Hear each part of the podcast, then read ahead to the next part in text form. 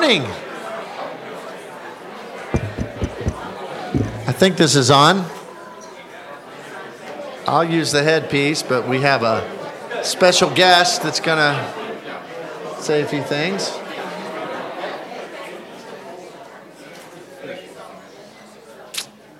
As you all are well aware, next Sunday will be my last week here as the minister of the Waterford Church, and I will be sharing my last Sunday morning Bible class.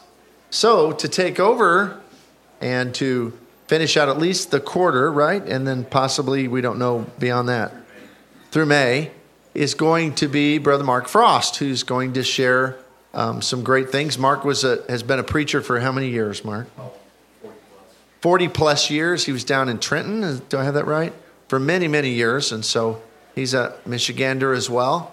And I know he'll have a lot of great, great insight and wisdom to share. And he's going to come and give you just a moment or two now sharing what the class will be about and what direction the morning, Sunday morning Bible class will take starting two weeks from now. Good morning. Uh, I've been asked to, uh, to take over this auditorium class starting in March, and uh, I'm excited about that. Looking forward to that, but I'm also um, I'm humbled by that, and uh, I will tell you that, that I know that in this class you are accustomed to being taught well because I've been sitting here and, and uh, I've experienced Carrie's classes, so I'm just a little bit nervous and anxious about that. But I want to let you know what I'll be teaching. Uh, it's a series of lessons called Learning to Forgive. And I want to suggest to you that learning to forgive is not an optional task for Christians. In fact, I would suggest that it's uh, it's, it's necessary, it's vital, um, it's crucial for even our salvation. You remember the Lord's Prayer, which includes the phrase, Forgive us our debts as we forgive our debtors.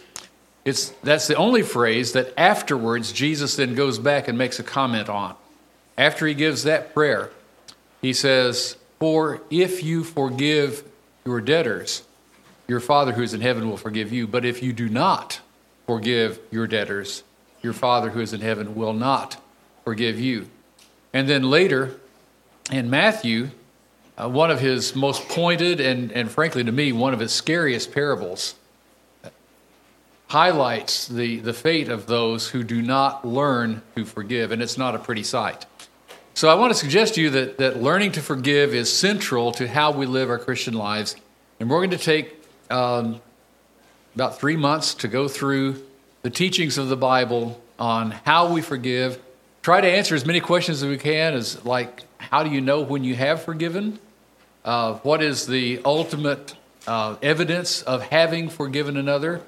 How, what do you do when you can't bring yourself to feel like forgiving? And I suggest to you that forgiveness is somewhat unnatural for us, and it involves some practice in some things that we're not good at originally. So we're going to go through all of that, and, and as you have questions about what it means to forgive and how do we know that we've forgiven and, and how do I get to a place of forgiveness to someone who's deeply wounded me, we'll work through all of those, and I look forward to starting that session, those classes, two weeks from today. Thank you.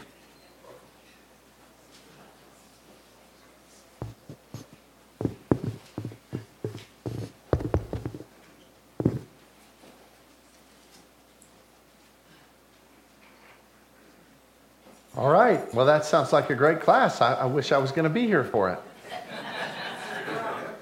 Huh? Yeah, yeah. Uh, forgiveness. I'm glad that you're going to discuss that. I think that that has probably destroyed more people from the inside out, unforgiveness, than almost anything else.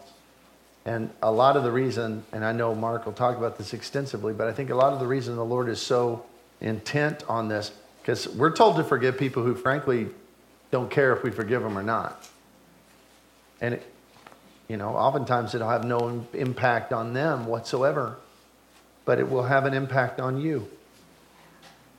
Because not forgiving, bitterness is, is an internal cancer that grows and grows and grows, and it'll eat your heart away spiritually. So, Mark, I'm excited for them that you're going to be able to share Three months. That's, a, that's an extensive study of forgiveness. That's great. All right, we are still talking about Christian evidences. We've started in, um, we've had three lessons on the evidence of Christ's resurrection. The reason we're focusing on this so intently is because the resurrection of Jesus is the linchpin, it is the foundation of all faith. If Jesus is still in the ground, then we are the greatest fools in all the world. It's just true. Paul says, if Jesus is not resurrected, then we are all of all men most to be pitied. That I mean, we're pathetic if he's if we're going through all of this for somebody who doesn't have the power of life and death. So, it's essential. And skeptics know it. If Jesus is resurrected from the dead, then he has authority and his words have power. And he has the power to keep his promises. It is absolutely the linchpin of all that is. So we've talked about several reasons that we can have re- trust in the reliability that he is indeed alive, that he has indeed been resurrected. But today we're going to transition into the evidence from what we'll call the apostles' testimony. Now, many people today to adhere to the philosophy of life that says, seeing is believing. I want to see it. And that's not uncommon. In fact, Thomas was that way, right? Thomas touched, had to touch his hands and feet. And I think we give old Thomas a pretty rough time about that. And frankly, I think we probably give him too hard of a way to go. I mean, to be labeled forever as doubting Thomas when he had the exact same faith as all the rest of them. The other ones didn't doubt because they actually did see Jesus and touched his hands and feet. All Thomas said is, I want to see the evidence. I want to see the evidence. And our faith is based on not proof, but evidence. So Thomas, Thomas's only really shortcoming is why wasn't he there the first time? It was an attendance issue, not a faith issue. Thomas should have been there when Jesus was there the first time. But for him to say, I want to see the evidence, when he did see the evidence, what did he do? Fell down on his knees, my Lord and my God. And he gave his life violently to serve Jesus. Thomas wasn't a doubter, Thomas just hadn't seen the evidence. So, when it comes to this idea of people saying seeing is believing, well, that's, in some ways, that's a right motive depending on what they mean by it. But, but however, if they say, well, I'm not going to believe in God unless I see it, then they're holding a double standard to everything else they believe. And I believe in things I haven't seen. I haven't seen the Taj Mahal, but I know it's there. Why? Because I have, you know, believed the testimony. Anything in the world that you believe is true and real that you've not seen is based upon testimony. Someone else has seen it. And they gave you their credible report, right? What would be some examples of things that we rely on testimony in regard to? What? Man on the moon. Okay. Earth is round. Well, I don't know. Some of us have flown halfway around it, and that your wife loves you. What do you mean? You believe? Yeah.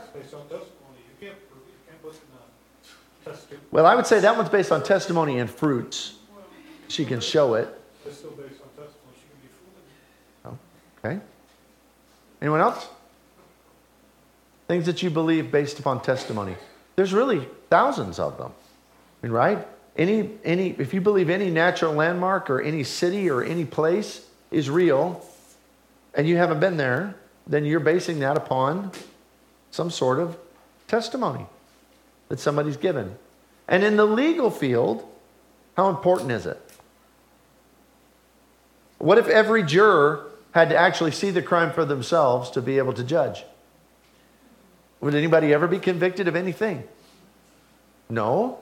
So they have to rely upon what? The testimony. And in, in, the, in the court system in the United States, the highest form of evidence is eyewitness testimony. It's the highest form of evidence. I mean, it would even take precedence over scientific evidence, right? I mean, if because that if somebody saw it and is willing to swear under oath that they saw it happen, That's the gold standard of testimony. So when we look at the fact that Jesus is resurrected, we have to ask is there any testimony? And is it credible testimony? Are they credible witnesses? And there are ways to determine that. There are ways to determine it. So, this idea of testimony is vitally, vitally important. Some would say, How can you believe in a God that you've never seen? How do you know for sure that he really lived at all? To answer these questions, we turn to the testimony. Now, Jesus knew the value of belief based upon testimony without witnesses. He, he expresses this clearly in, in a number of places. Let's look in several places. He'll take for me John 20, 25 through 29. Thank you, Don. Someone else, John 17, 20. Yep. And someone else, John 20, 30 through 31. I'll take that one. Thank you, Mark. Someone, 1 Peter 1 8. Courtney? Luke 1 3 through 4. Mario? Acts 1 1 and 2. Thank you, Mark. Acts 4:33. Everybody's getting a verse today. John 15 27. Thank you. Acts 2:32. Running out of volunteers. Thank you, Doris. Um, Acts 3:15. Thank you, Sherry. Um, Acts 4:19 through 20. And I guess we'll just call it a day right there, and we'll see if we get that far. And if we do, we'll sign out some more. Okay, so Jesus knew the value of testimony and belief based upon that testimony. Um, John 20, 25 through 29. Start with 24. Now Thomas, one of the twelve, called the twin, was not with them when Jesus came. So the other disciples told him, We have seen the Lord. But he said to them, Unless I see his hands, the marks of the nails, and the place, and place my finger into the mark of the nails, and place my hands into the side, I, I will never believe. Eight days later, his disciples were inside again, and Thomas was with them. Although the doors were locked, Jesus came and stood among them and said, Peace be with you. Then he said to Thomas, Put your fingers here and see my hands, and put your hand, put your hand and place it in my side. Do not believe, do not disbelieve, but believe. Thomas answered him, My Lord and my God. Jesus said to him, Have you believed because you have seen me? Blessed are those who have not seen and yet have believed. Blessed are those who have not seen and yet have believed. So here, Jesus is talking with, he, he acknowledges that Thomas saw the evidence and he believed. You don't see any real frustration with him and Thomas, except to say, Here they are. Here's my hands, and here's my side, here's my feet. And you can see for yourself. But then Jesus says, Blessed are those who have not seen and believe. But what, what is the basis upon which they'll have that belief? Thomas's experience as the original eyewitness. The apostles' testimony is given as the sole basis of our faith. John chapter 17, verse 20. 17, 20. I do not ask for these only, but also for those who will believe in me through their word. Uh, yes, this is where Jesus is praying right before he that he's he's in the garden, he's about to be arrested, and all of this. And he prays. He says, "Lord, my prayer is not for these alone," talking about the disciples, but for those who would believe on me through their word, that they may, may be one, Father, are as Thou art in me, and I in Thee, that they may be one in us, that the world may believe that Thou hast sent me. He says, the basis upon which the world will believe in me is through their words the ones who see it. How important did Christ believe the testimony of those eyewitnesses was? Vitally. In fact, he based the entire belief system of faith on those apostles' eyewitness testimony. And then we look at John 20, 30 through 31. Now Jesus did many other signs in the presence of the disciples, which are not written in this book. But these are written so that you may believe that Jesus is the Christ, the Son of God, and that by believing, you may have life in his name. But he did many other things in the presence of his disciples that aren't written in this book, but these have been written so that you may believe. So these witnesses, this testimony that's been handed down for us, was for the very purpose of building faith, building belief. Jesus believed that this eyewitness testimony is vital to belief and is a, is an accurate, acceptable form of evidence. So, first of all, we examine the reality that our identity, we have an identity with first century men. Now, we sometimes get confused about all this because we're so far historically removed from these events. What I find interesting is when we're talking about, and I've had this discussion with folks before, about miracles and about, you know, supernatural abilities in regard to Holy Spirit or God power, and they say, well, you know, in the in the Bible times there were all these miracles. Well, that's true, except you've got to remember that what we have are the recorded miracles, and the vast majority, 99.99999% of the people who lived over the course of that 3,000 year span, how many of them you think saw miracles? Very, very few. The vast majority of people in the world did, never saw that stuff. In fact, in the first century, not everybody saw miracles.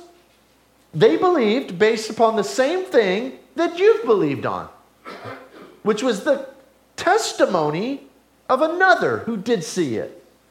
So we're not that far removed from people in the past in regard to the basis of our faith. And that's what I've tried to express that in so many ways over the last several years is that we need to get out of thinking that somehow we live in an inferior age or we live in an inferior time. We live in a superior age and a superior time. And the Bible says that. He said, Blessed are you, Thomas, because you saw it, but more blessed are those who will believe. Your faith is even more real than an apostle of Jesus Christ. That's what it says. Why? You have less to go on, right? Your faith requires more faith. Thomas's didn't require quite as much faith. Now, he had to have faith, but it, it, it was a little easier to develop. Why is that? Touched his hands, touched his side, talked with Jesus, spent three and a half years with him every day. You haven't, none of us have touched his side, touched his hands. We've never seen him face to face. But you still order your life based upon the words of the apostles. You've given your life over in faith. You live in the age that we have more potential to please God than anyone who's ever lived before. Have you ever thought of that? Because what God wants is faith. Without faith, it is impossible to please God. Faith is the substance of things hoped for and the evidence of things not seen. That means that when you live in a time where there's less to see, there's faith is even more real, more powerful. That's why Jesus would say of John the Baptist, of all those born of women, there's been none born greater than John the Baptist.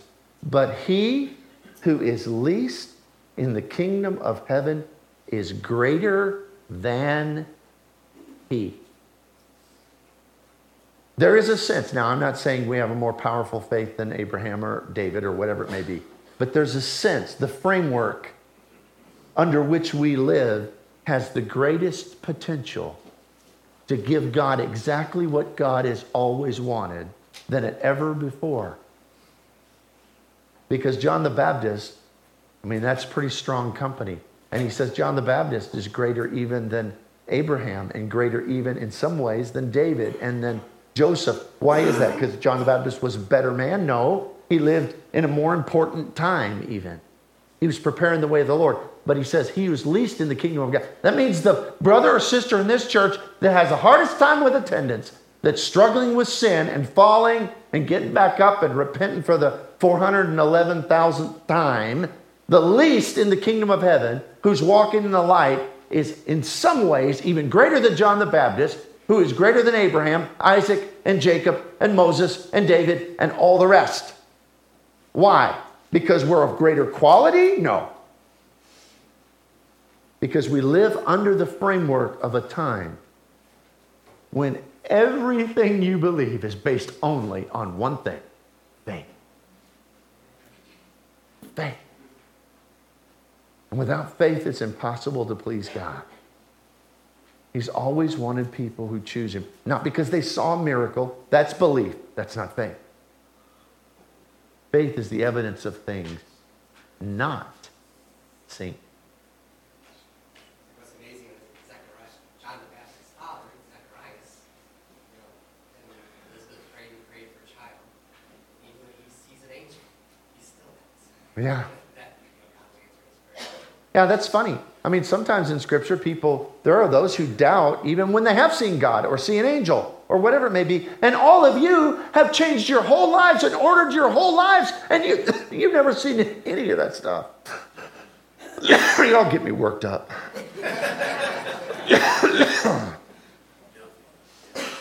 What'd you say? In the Beatitudes, when Jesus said, Blessed are the poor in spirit, for theirs is the kingdom of God. Uh-huh. So like you're just saying, an example, somebody that's struggling, sin for Yeah.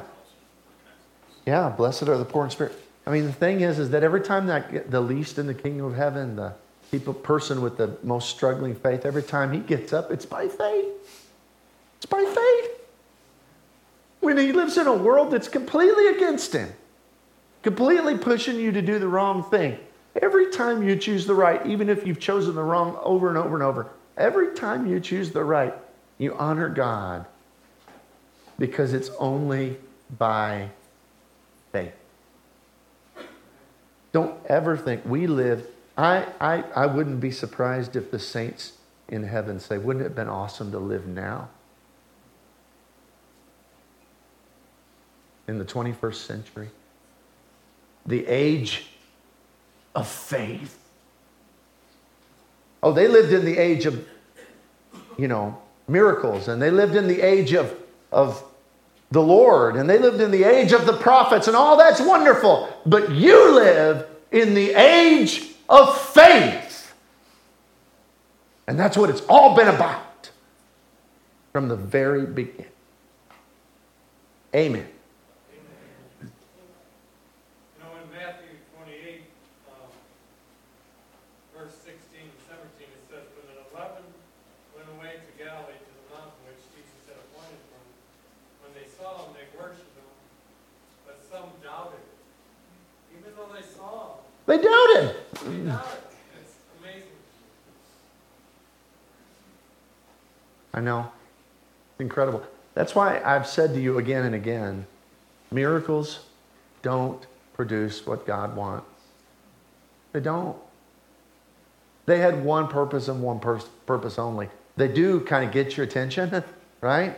And they cause you to listen, but they never please the Lord. The belief, the devil believes in the Lord. He's seen him face to face. He's fought him face to face. The demons believe in the Lord. They believe. They don't have any faith.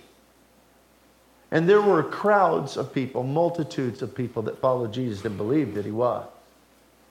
And they maybe even believed he had power, but they did not have faith. You live in the age of faith.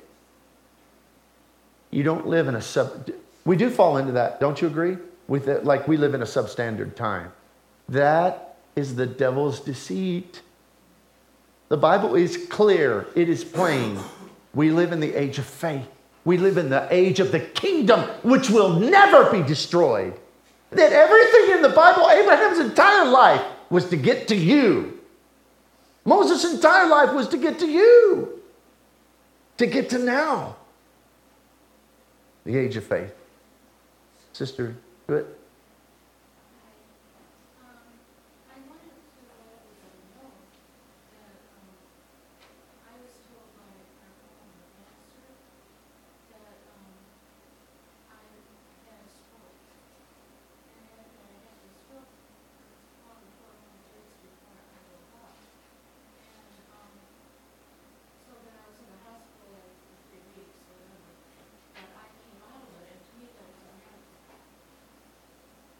Well, it was certainly the working of God. Yeah. Well, and that's the thing is we use the word miracle interchangeably in ways that the Bible doesn't really use the word. So I would agree. I mean, I have things in my life. I think God works in my life every single day. And uh, it was Don and I talking the other day about everything how this has worked out because I've been so grieved to leave here. And but you know, with family and things, it's just a needed thing. But I wanted it to work out here. And, and you cannot, if you were behind the scenes in our life and in the and in the search process of this church and trying to replace my position here and all of that, everything you, you just can't, but through faith, the lens of faith, you just see God has been working very actively in our, Lenore and I's life, and also here and with the church we're going to, and all these. It's just amazing. It's so clear to see his fingerprints on everything. Now, I don't call that a miracle because a miracle defies any possibility of coincidence. Everybody get the difference? Here's the thing if I have the worst fall of my life and I don't die and I should have died, but there was even a 1% of 1% or 1% chance that I wouldn't have, then I think God probably saved me from that. That's the working of God just as powerfully, but it wouldn't be a miracle because the skeptic can say, the skeptic can say, well, that was just coincidence. God wants to work in ways that the skeptic can deny. Do you know why? He doesn't want the heart of a skeptic. He wants the heart of people who have faith. He doesn't want the heart of somebody who believes in him, well, because I better, I'm going to go to hell. You know, he could get everybody to believe in him. Just like that, couldn't he? Why doesn't he? If he just wants people to believe in him and do what he tells them to do. Because he doesn't have their heart. But when you believe in faith, you see things. So God's going to work subtly through things. And I think I see his fingerprints every day in my life. Every day. Every day. But I, I call that providence, not miracle, because somehow we think that providence is less God than miracle is God. No, no, no. It's more powerfully God to work behind the scenes, to work within the happenings of mankind, that is divine, it is supernatural. And it is not inferior. It is not. Because when he does that, it builds faith. Miracles just cause belief. And we're not going to fall into the trap of our religious neighbors who equate belief and faith as the same thing. That's not the same thing. Everybody with faith believes, but definitely not everybody who believes have faith. That was a good comment. Thank you, Sister Jewett. That's helpful.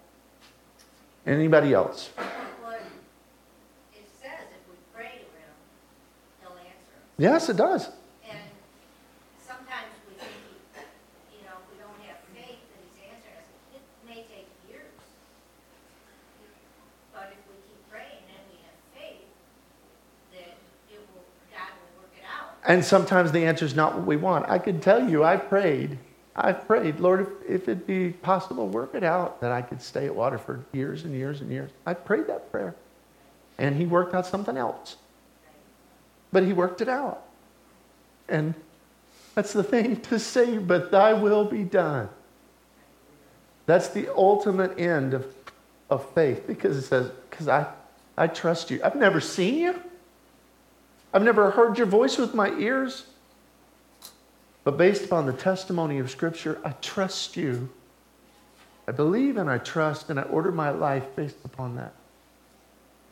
We live in the era where I think we'll be surprised. I think some folks feel like they're pretty weak Christians because they sin. You do realize that all those Bible characters sin too, right? Some of them who were pretty stellar in God's mind, like the man after God's own heart who adulters and who murders and who lies and who, I mean, sin. Not, God knows how to deal with our sin. That's par for the course. If we're repentant and if we're walking in the light and all of these things. What He wants is our heart. What He wants is faith. And I think we'll be surprised when we get to heaven. We think, oh, we, I can't wait to meet Peter, he meet Moses. Did you ever think maybe they can't wait to meet some of us? Jerry Tallman? There might be a line, a receiving line. Because that was a great man of faith.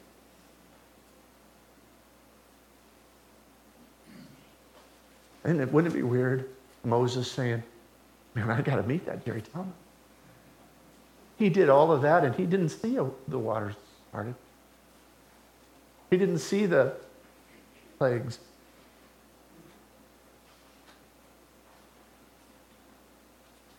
I pray for things that I am so thankful that I didn't. Get, I know. Sometimes I thank God for unanswered prayer. You ever heard that song? That is a beautiful song. We should take the music out and sing it in church. Mm-hmm.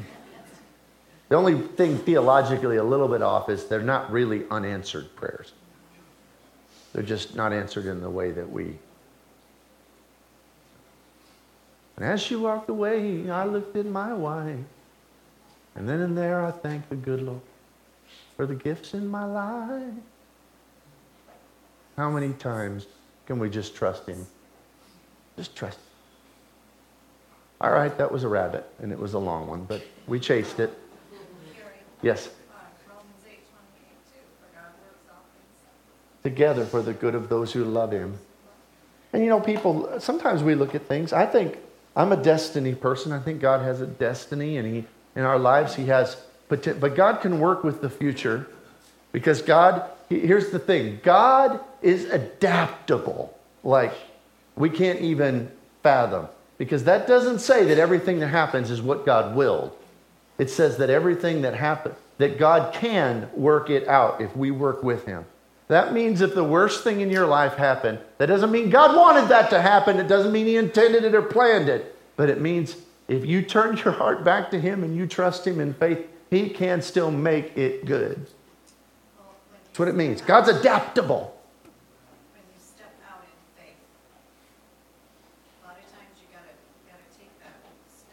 Right. A lot of times we don't want to take that step. the reason we don't want to is because we're really not trusting that God can take care of that. Correct. Good, good thought. All right. Anybody else? Yes, Corey.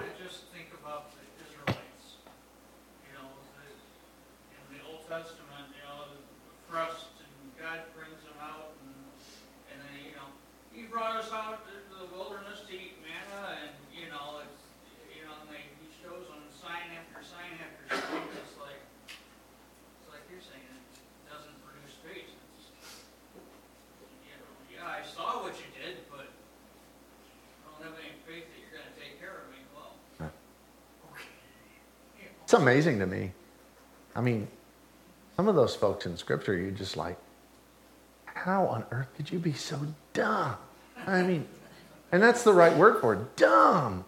It's like, you got all the, you don't have evidence, you have proof.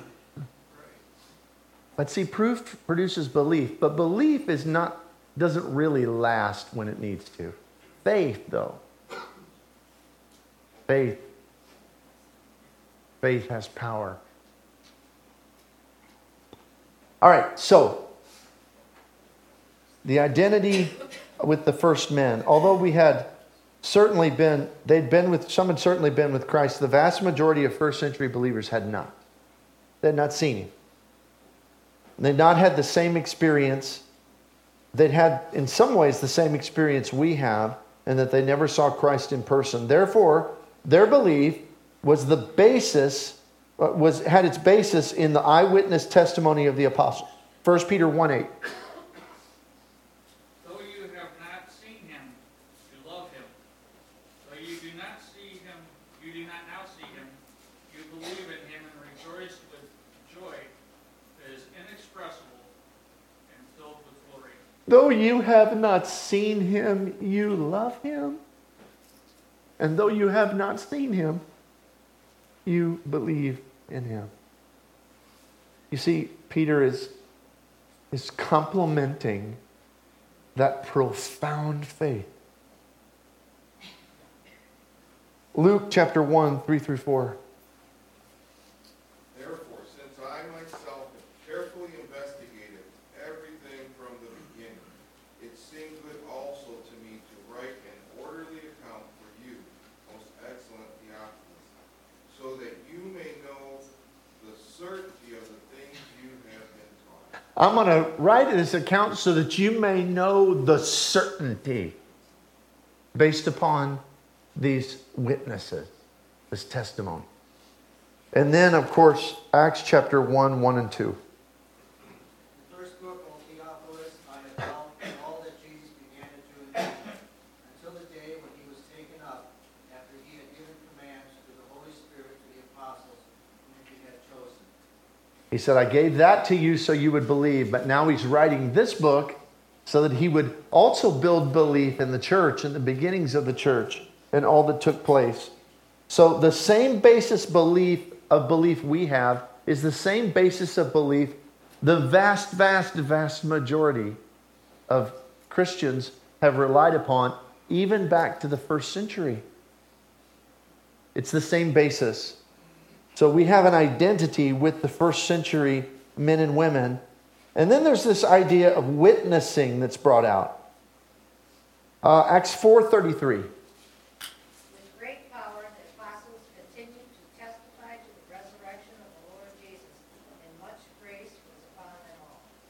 With great power, the apostles continued to testify to the resurrection of the Lord Jesus, They continued that testimony. The apostles' purpose was to bear witness, John 15, 27. And you also will bear witness, you have been with me from the beginning. You will bear witness to Jesus, to everything he did, and then, of course, to his resurrection. And the purpose of bearing witness is to give testimony in behalf of something as confirmation of its truthfulness. It's confirmation of its truthfulness. So that's exactly what we, when someone puts their hand on a Bible and swears to tell the truth, the whole truth, and nothing but the truth, they're relying upon their credible testimony of what they saw. Of what they saw. This means that they have that they gave a complete and objective testimony about that which they saw with their own eyes. Acts chapter 2, 32. Acts 2:32. This Jesus God has raised up, of which we are all witnesses. This Jesus God has raised up, of which we are all witnesses. Acts 3:15. Let's start at fourteen. Okay? That you denied the Holy One and the just, and asked for a murderer to be granted to you, and killed the Prince of Life, whom God raised from the dead, of which we are witnesses. Of which we are witnesses. We saw it. And then Acts 4:19 through 20. But Peter and John replied, Which is right in God's eyes, to listen to you or to him? You be the judges.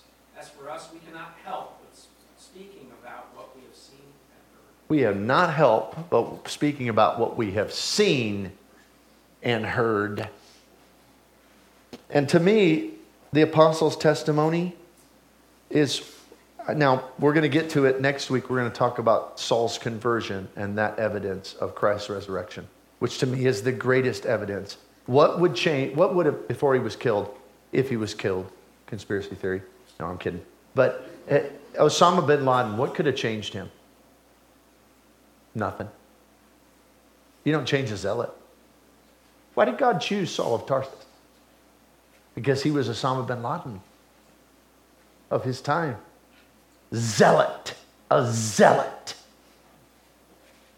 who in the course of three days changes his entire life course. And then the very thing his entire impassioned, every fiber of his being sought to destroy zealously, devote his whole life to it. Now he devotes his entire life to supporting it. We'll talk about that more next time. I think that's the greatest evidence of the resurrection. But I think the second greatest evidence is the fact that these men, these 11 men who were with Jesus all along and saw him resurrected, 12 once they added Matthias, 11 of the 12 did not recant, even though they were 11 of them were murdered for it. I am sorry, but if you hide the body and make up a religion, there's one point at which you will not go to protect that religion. If you made it up, you know what it is? You're standing on the gallows and there's a noose around your neck. And that's what's interesting is several of them were given the option to recant or not lose their life. But what causes 11 men who aren't together, who aren't strategizing, they're in all four corners of the earth, some in India, what's today India, some in Ethiopia, some in Greece, some in Rome, some in Jerusalem, all over the world, in separate occasions. They 11, all 11 of them give their, and the only reason John didn't is Jesus had said, you know, kind of predicted that he would live, and he outlived to old age, but he would have given his life too. What causes men to do that? Because they knew it was true. They'd seen it, they'd heard it. There is no more credible eyewitness testimony than he who will give his life to testify that what he saw and heard was true. And all of them did. Not one recanted. Not one. Very, very implicit, Very unpleasantly. a whole lot worse than. Yeah, yeah. Um, Fox's Book of Martyrs is, is it's, it's terrible to read, isn't it? Uh, It's just like 400 pages of reading about people dying in the most gruesome way possible, but it is powerfully faith building, although it's gruesome. Because, I mean, for years and years and years, soldiers of the cross have conquered the world with their own blood because of the blood of Jesus. And most, the vast majority, did it based upon faith on the testimony, not for what they had personally seen in it. Faith. All right. We have gotten through the scriptures I assigned, and that's good because the second foghorn is about to sound. Any last comments, thoughts? One more next week. I love y'all.